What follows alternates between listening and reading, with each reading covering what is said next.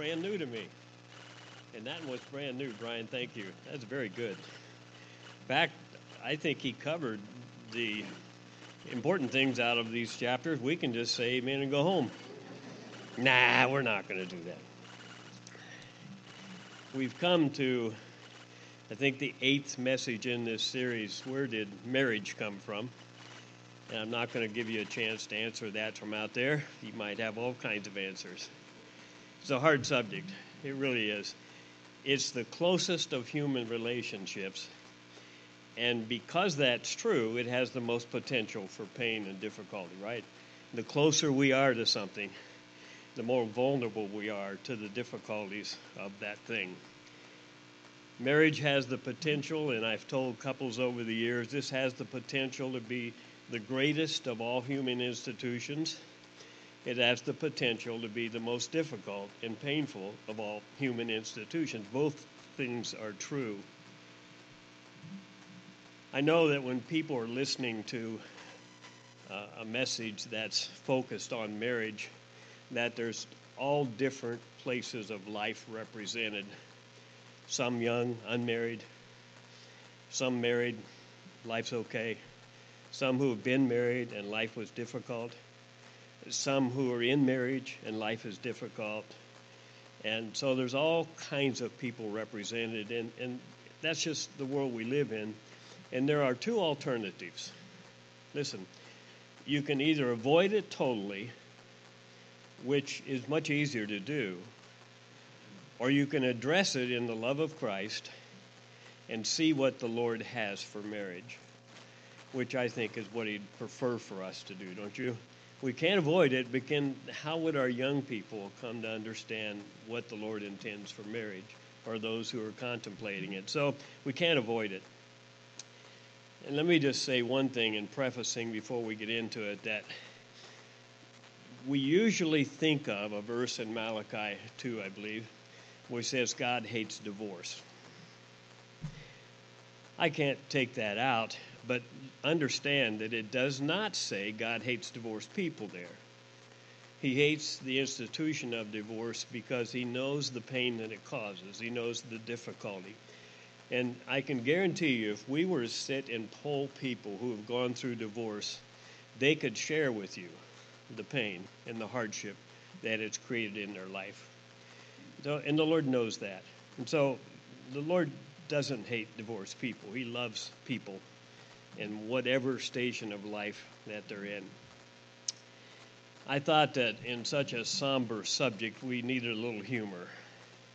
So, you guys have heard about the wife who said to her husband, I watch Jim kiss Susie on the front porch every morning on his way to work.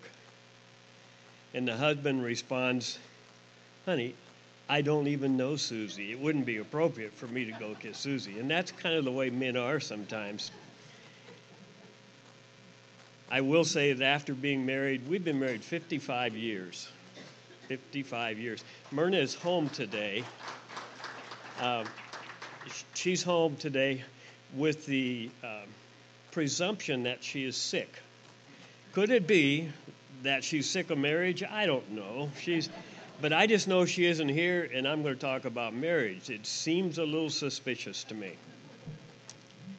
Some things do get easier the longer you're married. For instance, your conversations get shorter.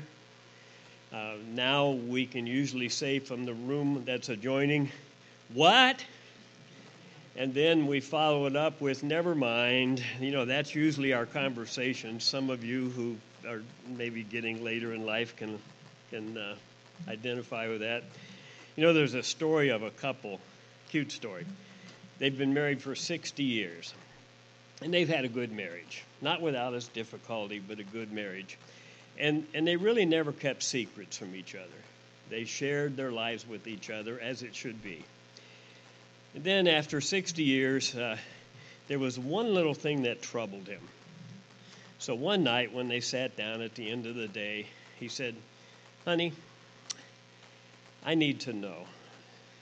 That little box that you've kept hidden away in the closet all of these years, that you said I should never touch, Isn't it time for you to tell me what's in that secret little box? And she said, Okay, go get the box. So he got the box and he came back and he opened it up. And you know what's in it? A little crocheted doll. And underneath it, there's an envelope, and there's $95,000 in the envelope. And he looked at her, he said, What is this all about? And she said, Dear, before we were married, mom told me to do this. Anytime that I'm really mad at you, I'm to sit down and crochet a doll. Well, naturally, he looked there, there's only one doll, and he is elated. He assumes that means that he's, she's only been mad at him one time in 60 years. She says, No, dear. The $95,000 is the money I made from selling the crocheted dolls.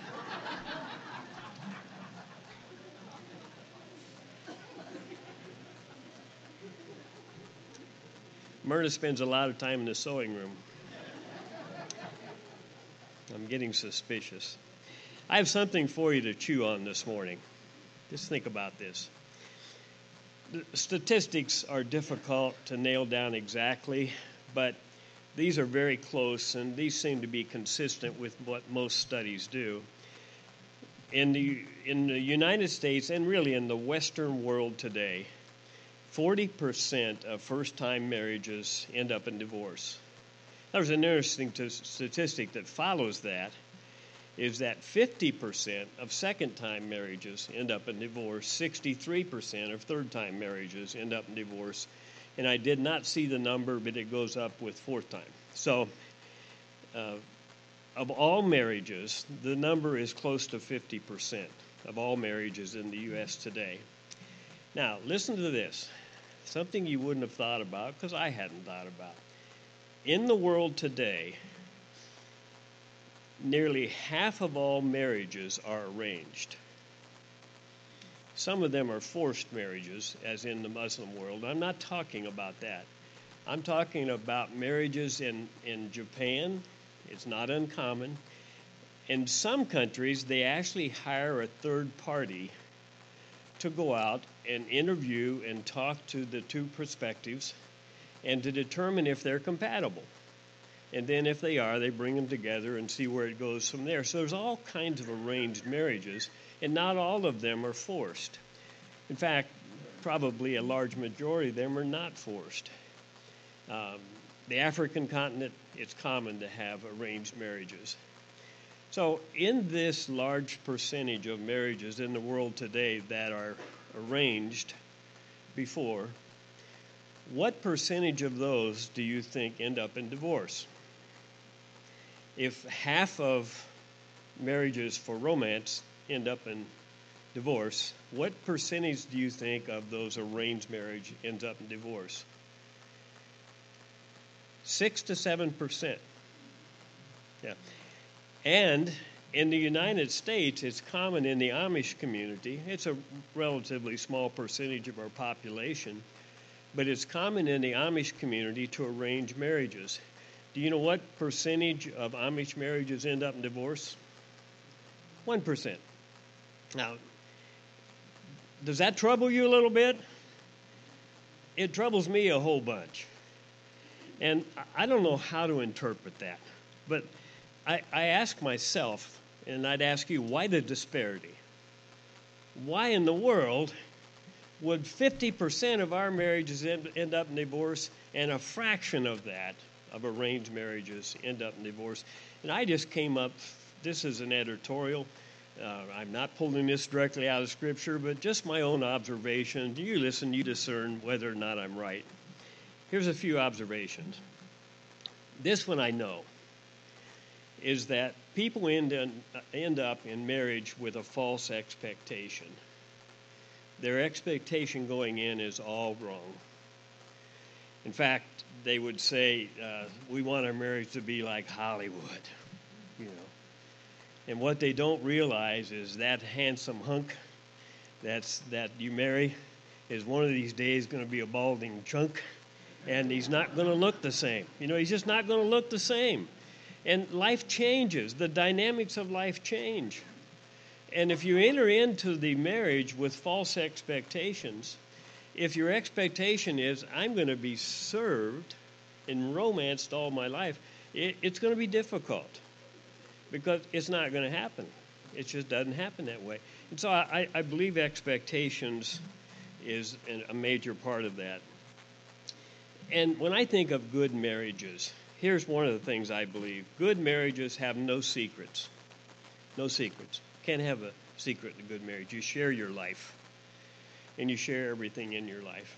And so you, you can't have secrets and have a, a good marriage. And here's another thing. This goes along with some of what I just said, but I think that we enter into marriage with the heart of serving. Because the heart of Christ is to serve. He came, Scripture says, to serve and not to be served. So, in marriage, should it be any different for us as followers of Christ? We enter into marriage with the idea of serving. Because what you find is there's great satisfaction in serving. And there's very little satisfaction in return in being served. Uh, because soon it never can be enough. And so I think entering in with serving. And then the last thing I think, and this is maybe the most important, the strongest biblical ground, is that we've forgotten that marriage is a covenant. That a marriage is a covenant with God and a covenant with another person. It's a promise. And it's, it's based on our own integrity that we're promising to fulfill the terms of that covenant. I think that uh, this is making me warm. I think that, uh, and I've said this to couples over the years, but one of the things we need to focus on is Scripture says, Love the one you marry. That's the command. And we need to think about that a little more than we think about marry the one you love. But love the one you married. That's what the Lord would say to us today. Now let's just go through uh, Genesis 2, a few verses, and see a little bit about where marriage came from.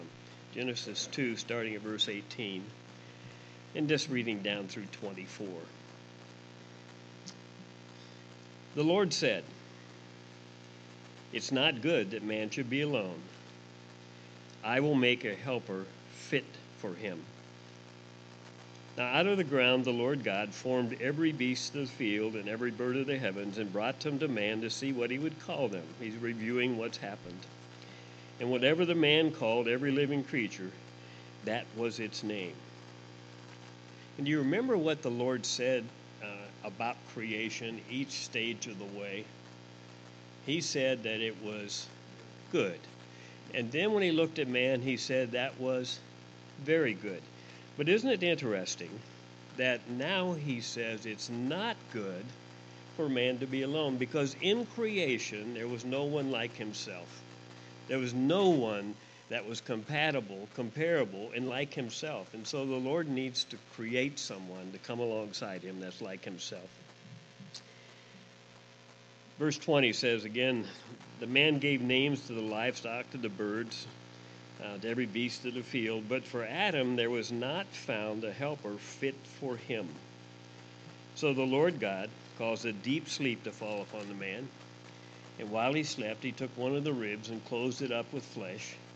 And the rib that the Lord God had taken from man, he made into a woman, and he brought her to the man. And the man said, Look what he said. This at last is bone of my bones and flesh of my flesh. She shall be called woman because she was taken out of the man. Therefore, a man shall leave his father and mother and hold fast to his wife, and they two shall become one flesh. Let's pray before we go on. Father, there are details that we just read that we don't really even fully understand. There are things here that could hang us up of that divine surgery where you took a part of Adam to make man. Lord, while we don't understand that, there are other things that we cannot misunderstand. Lord, help us to see those clearly, those things that we cannot misunderstand. And that is that you created man and woman. They are yours. And that you created them for companionship, to come together, to love one another. And Lord, to live in an institution we called marriage. God, as we think through this this morning, I pray that simply your spirit would prevail. We want to obey you in every way. And so we pray for your help in Jesus' name. Amen. First, uh, in verse 18, I think it's important to take note of the fact that this was God's idea. We usually think that good ideas are ours, but marriage wasn't man's idea. It was God's idea. God looked at the situation and he said, I'm going to make it better.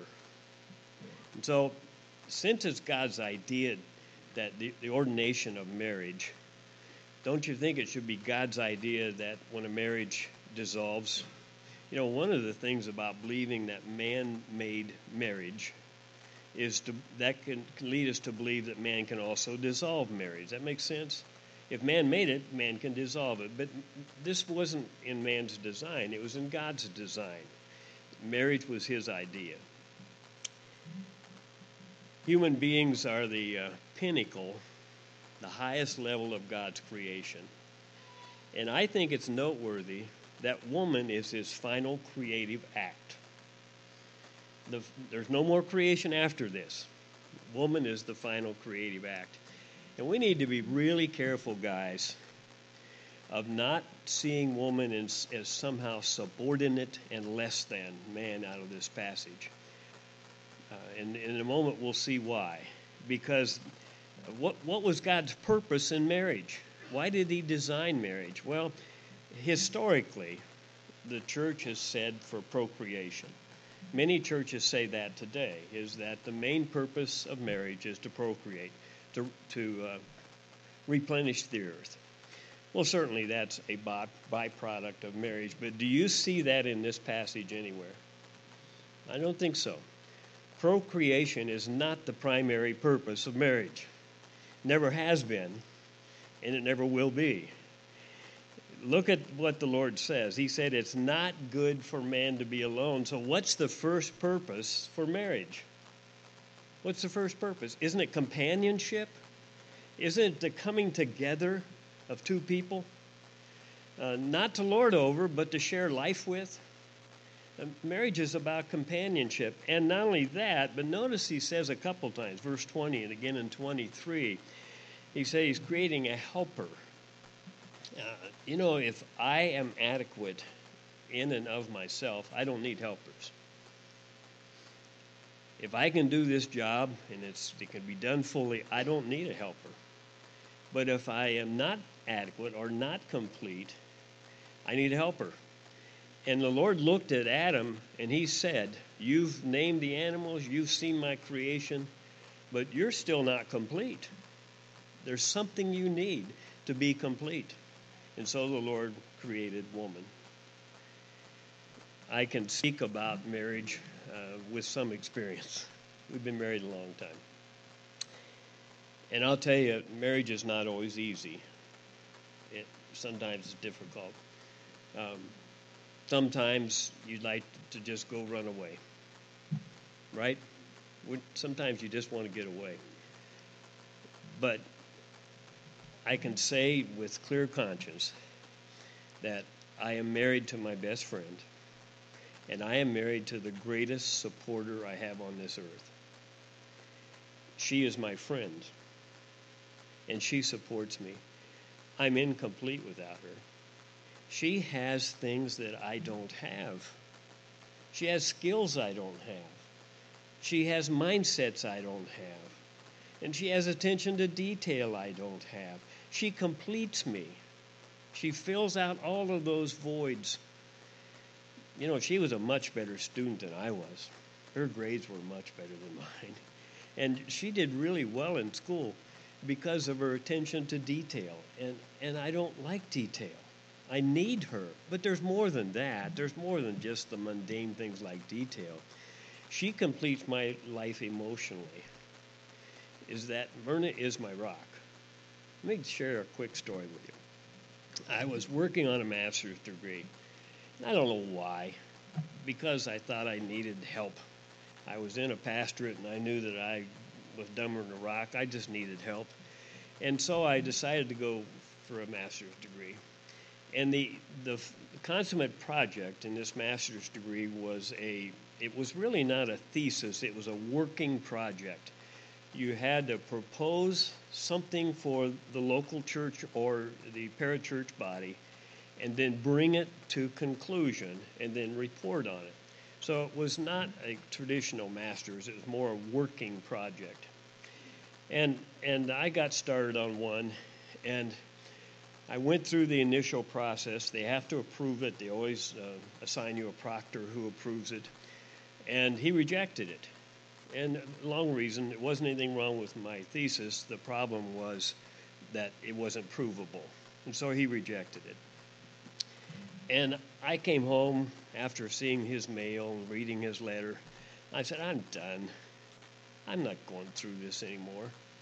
I'm just, what sense does it make? It means nothing to us financially. It just means me starting over and a lot of work. I'm done. You know, Myrna looked at me and she said, No, you're not. No, you're not.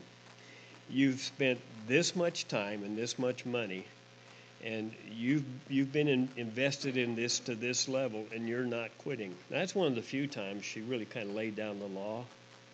But boy, did I need her at that moment.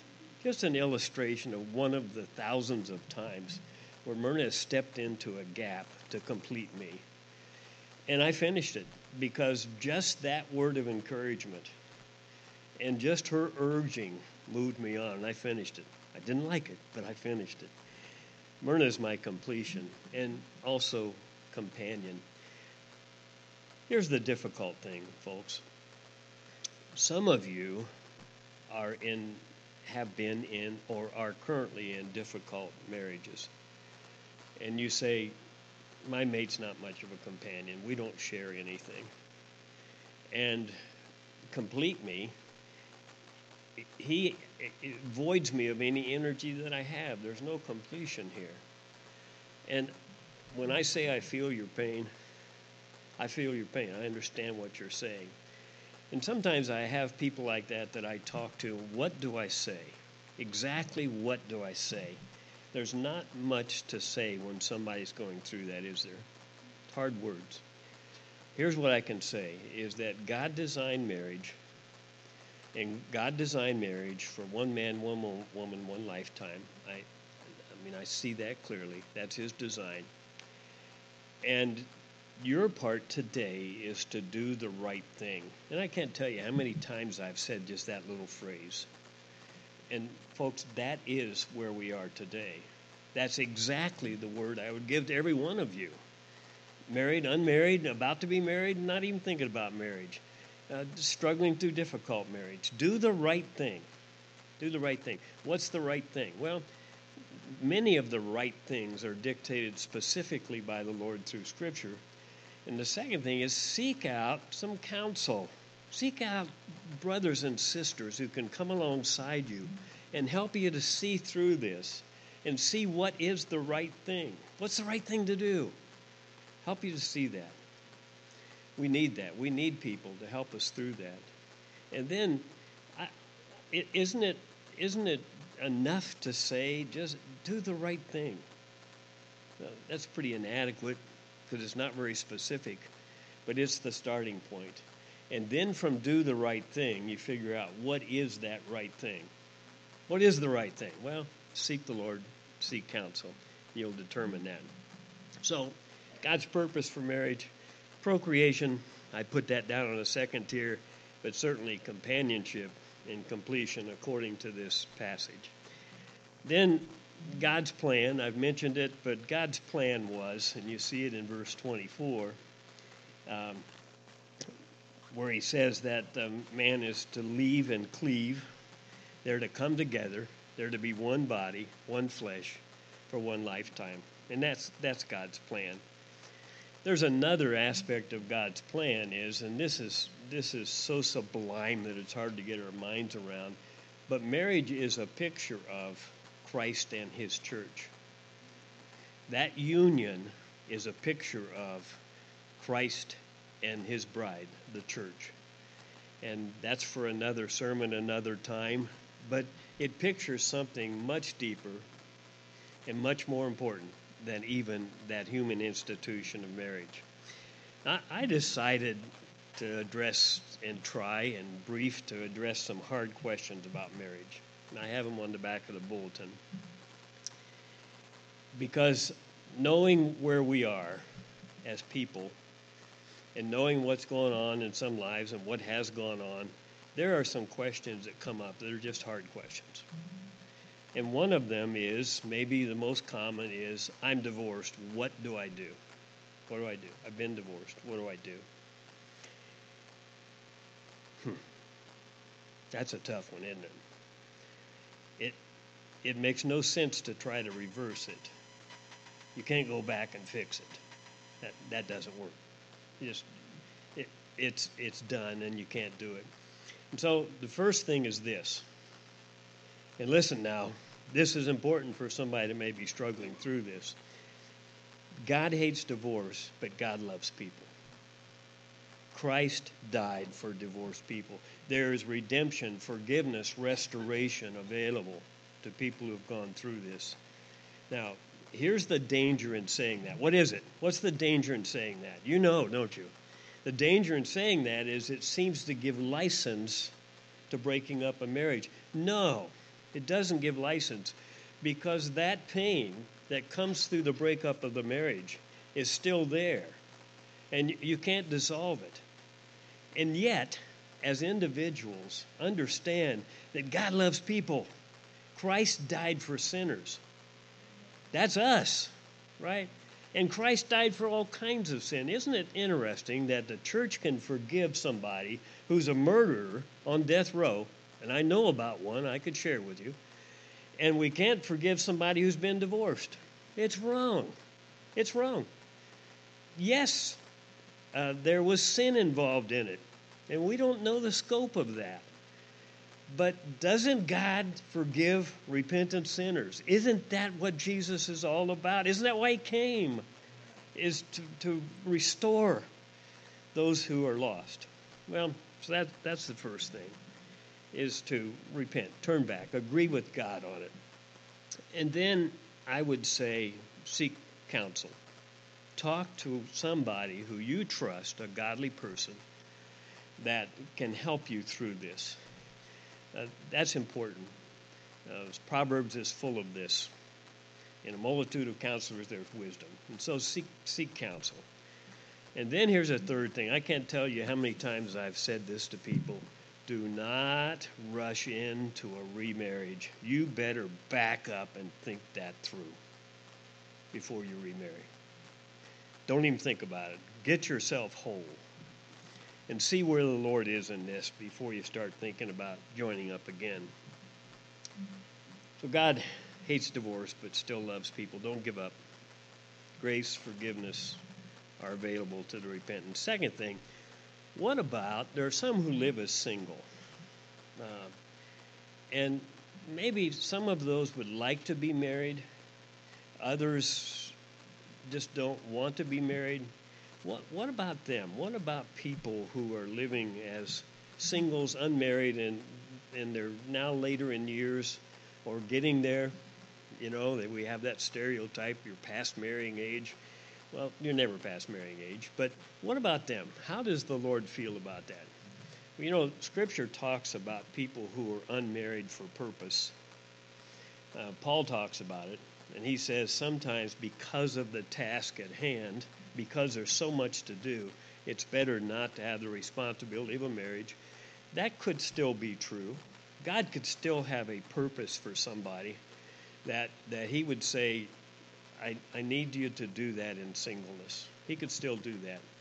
And here's the only thing I would say about being single and seeing that as your life is that be, examine your own motives and be careful why you want to be single. If it's only for selfish reasons, if it's all about me, then you need to think that through a little further. And don't, once again, don't give up. There's some amazing stories out there of God bringing people together way past the point where he anyone would think that he would. Um, can I embarrass embarrass my older son and daughter-in-law? Can I embarrass them? All right, stand up, you guys. They can't divorce me, right? All right. Okay, you can sit down. You know, I will speak to this because I was involved in it, but both of them, I think, had said, Lord, if you want us to be single, we will be single. And I think both of them had had kind of longed to be married, had longed to come together, but felt like that they were getting to the point where it become less likely. Am I speaking this right? Okay, that it become less likely. Uh, Eric, of course, I know his situation better, being my son, but he was teaching a little kids class in a little small church in Talmadge, and he was just trying to do life. And amazingly, the Lord brought this young lady into his life, and there was a spark of interest. And the rest of the story is they they have four kids. They've been married for a number of years, but but the Lord brought them together. And so, is it unlikely? Maybe, but don't limit what God can do in this. Don't limit what God can do at any station of marriage. And don't limit what He can do for the single. However, if God's called you to be single, stay single. And be satisfied in it. And be pure in your singleness. What about uh, people who live in a, in a situation of the, the stuff of country songs, unrequited love, unreturned love? You know, what about that? What do you do about that? That's hard. Man, what a place to be where you love somebody and they never return it. That is so hard. But you know, I know someone, and I know him well, who went through exactly that. And his name is Jesus, right? And Jesus loved us. And have we done a really good job of returning that love? Has the world returned that love to him? I don't think so. And so, what can we say to them in your pain and in your difficulty and in the hardness of your situation? Your call is to be like Jesus. Your call is to love. That's a hard call when somebody doesn't love you back. I know that. And that love will look different in different circumstances. It's not an ushy, gushy, gooey, gooey kind of love. It, but it's love. It's love with substance. And it's love. Here's what this, the, the essence of love is the essence of love is wanting the best for the other party. Isn't that the essence of love? Of always wanting the best for the other party. God wants the best for us. It's why He wants us to be redeemed and to walk with Him. And so, love in those kind of situations looks like this it looks like wanting the best for that person. We're like Jesus because we want the best for them. Here's a tough one that gets tougher in our society. What, what if I'm attracted to the same sex? Uh, some of you may not love me anymore after today. Maybe you didn't love me going into today. I don't know, but but um, there are people on this earth because of environment, because of all kinds of things who have an attraction to the same sex that is not in and of itself sin. You hear what I just said? Now, it becomes sin based on what happens to it. But it is something that they struggle through. Maybe it's based on sin way back in the garden. Maybe it's based on original sin, and probably is, because that's not God's design. But they are not consciously sinning in this attraction. And we need to be really careful as the church how we treat people who have a same sex attraction. How would the Lord Jesus treat them? That's right. He would love them. And would he have us to immediately act with disgust and disdain for them? If they come into our church, and they have, and they will, what is our job at that moment? Our job is to love them. Our job is to bring the Redeemer to them. That's our job. And then let's deal with those things uh, after they've come to know the Redeemer. Let's deal with those things. And so, what do we do with that? Well, it's tough. Here's a blanket, uh, kind of a, a, a, statement that fits all. It's kind of the one size fits all. Uh, God, I think, has made it clear that sex outside of marriage is wrong. A. God has made it clear to me that, that marriage is between a man and a woman. I believe that. And so we're operating with those baselines is that it's anything outside of marriage is wrong. So just think that through a moment and you'll get how those how those people have to live first. And then secondly, I believe that God is about redeeming people, period, no matter where they are. So we need to be very careful as a church. Um, people are struggling. And you know, if they're afraid to talk about it because they know the condemnation is coming, they'll never come to a church. They'll never find help in redemption through the body of Christ. They'll never find it. We've got to make a safe place where people can share their journey right where they are today. Right? Don't you think so? Isn't that what the church should be, a safe place for them? We don't, don't misunderstand. I'm not suggesting condone. I didn't say that. I said love them where they are and in the hopes that we can help them go to where they need to be. Tough subject. That's something we could talk about another time again. But um, we need to love people. And then the last one is that uh, how can I make my marriage more satisfying.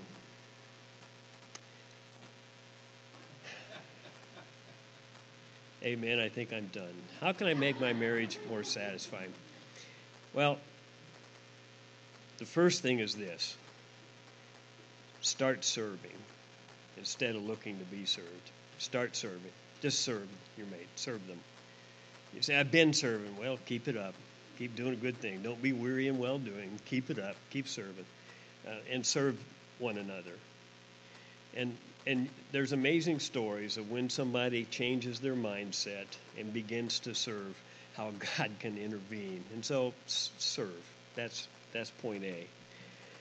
And then I, have said this a couple times, but you need to seek out godly people who can come alongside you and and talk to them about that and, and pray with you about that and think this thing through and see if there's some tangible help from the body of Christ that can aid you in a, in a difficult marriage.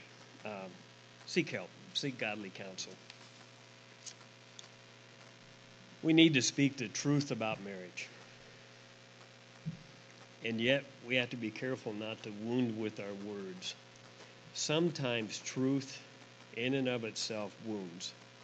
I can't do anything about that, can you? But we need to be careful that it's the truth that wounds and not us. It's and not our harshness and not our vindictive attitude. Um, marriage is precious to God, and it's precious to me, and I trust it's precious to you. I don't know where you are. Young people, be careful. I have some grandsons here. You be sure one of these days. And young ladies, I see a couple, several young ladies who are not quite at marrying age, but aren't far away. Uh, you be careful that when you begin to think about this person uh, that you're attracted to, you better be careful that one that you are joined in faith, that you share the same Lord. Because if you don't share the same Lord, you have no hope. And then I would say seek help. Talk to people about this before you get married. Um, premarital counseling, I've, I've tried to use that term. I've had a policy over the years that I don't marry people without spending five sessions with them. But I recognize as I look back on it now, after all these years, that what I've done has been so inadequate. I've used a little book and some prepared material, and I don't, I don't know how to make it better. I just know this you need to seek out counsel, and you need to seek the counsel of God's Word. And you need to be really sure that you're lined up with the motives of your life. And then go into it with the idea I'm going to serve. I'm going to love this person, I'm going to serve this person. And uh, you'll be surprised what might happen. Let's pray.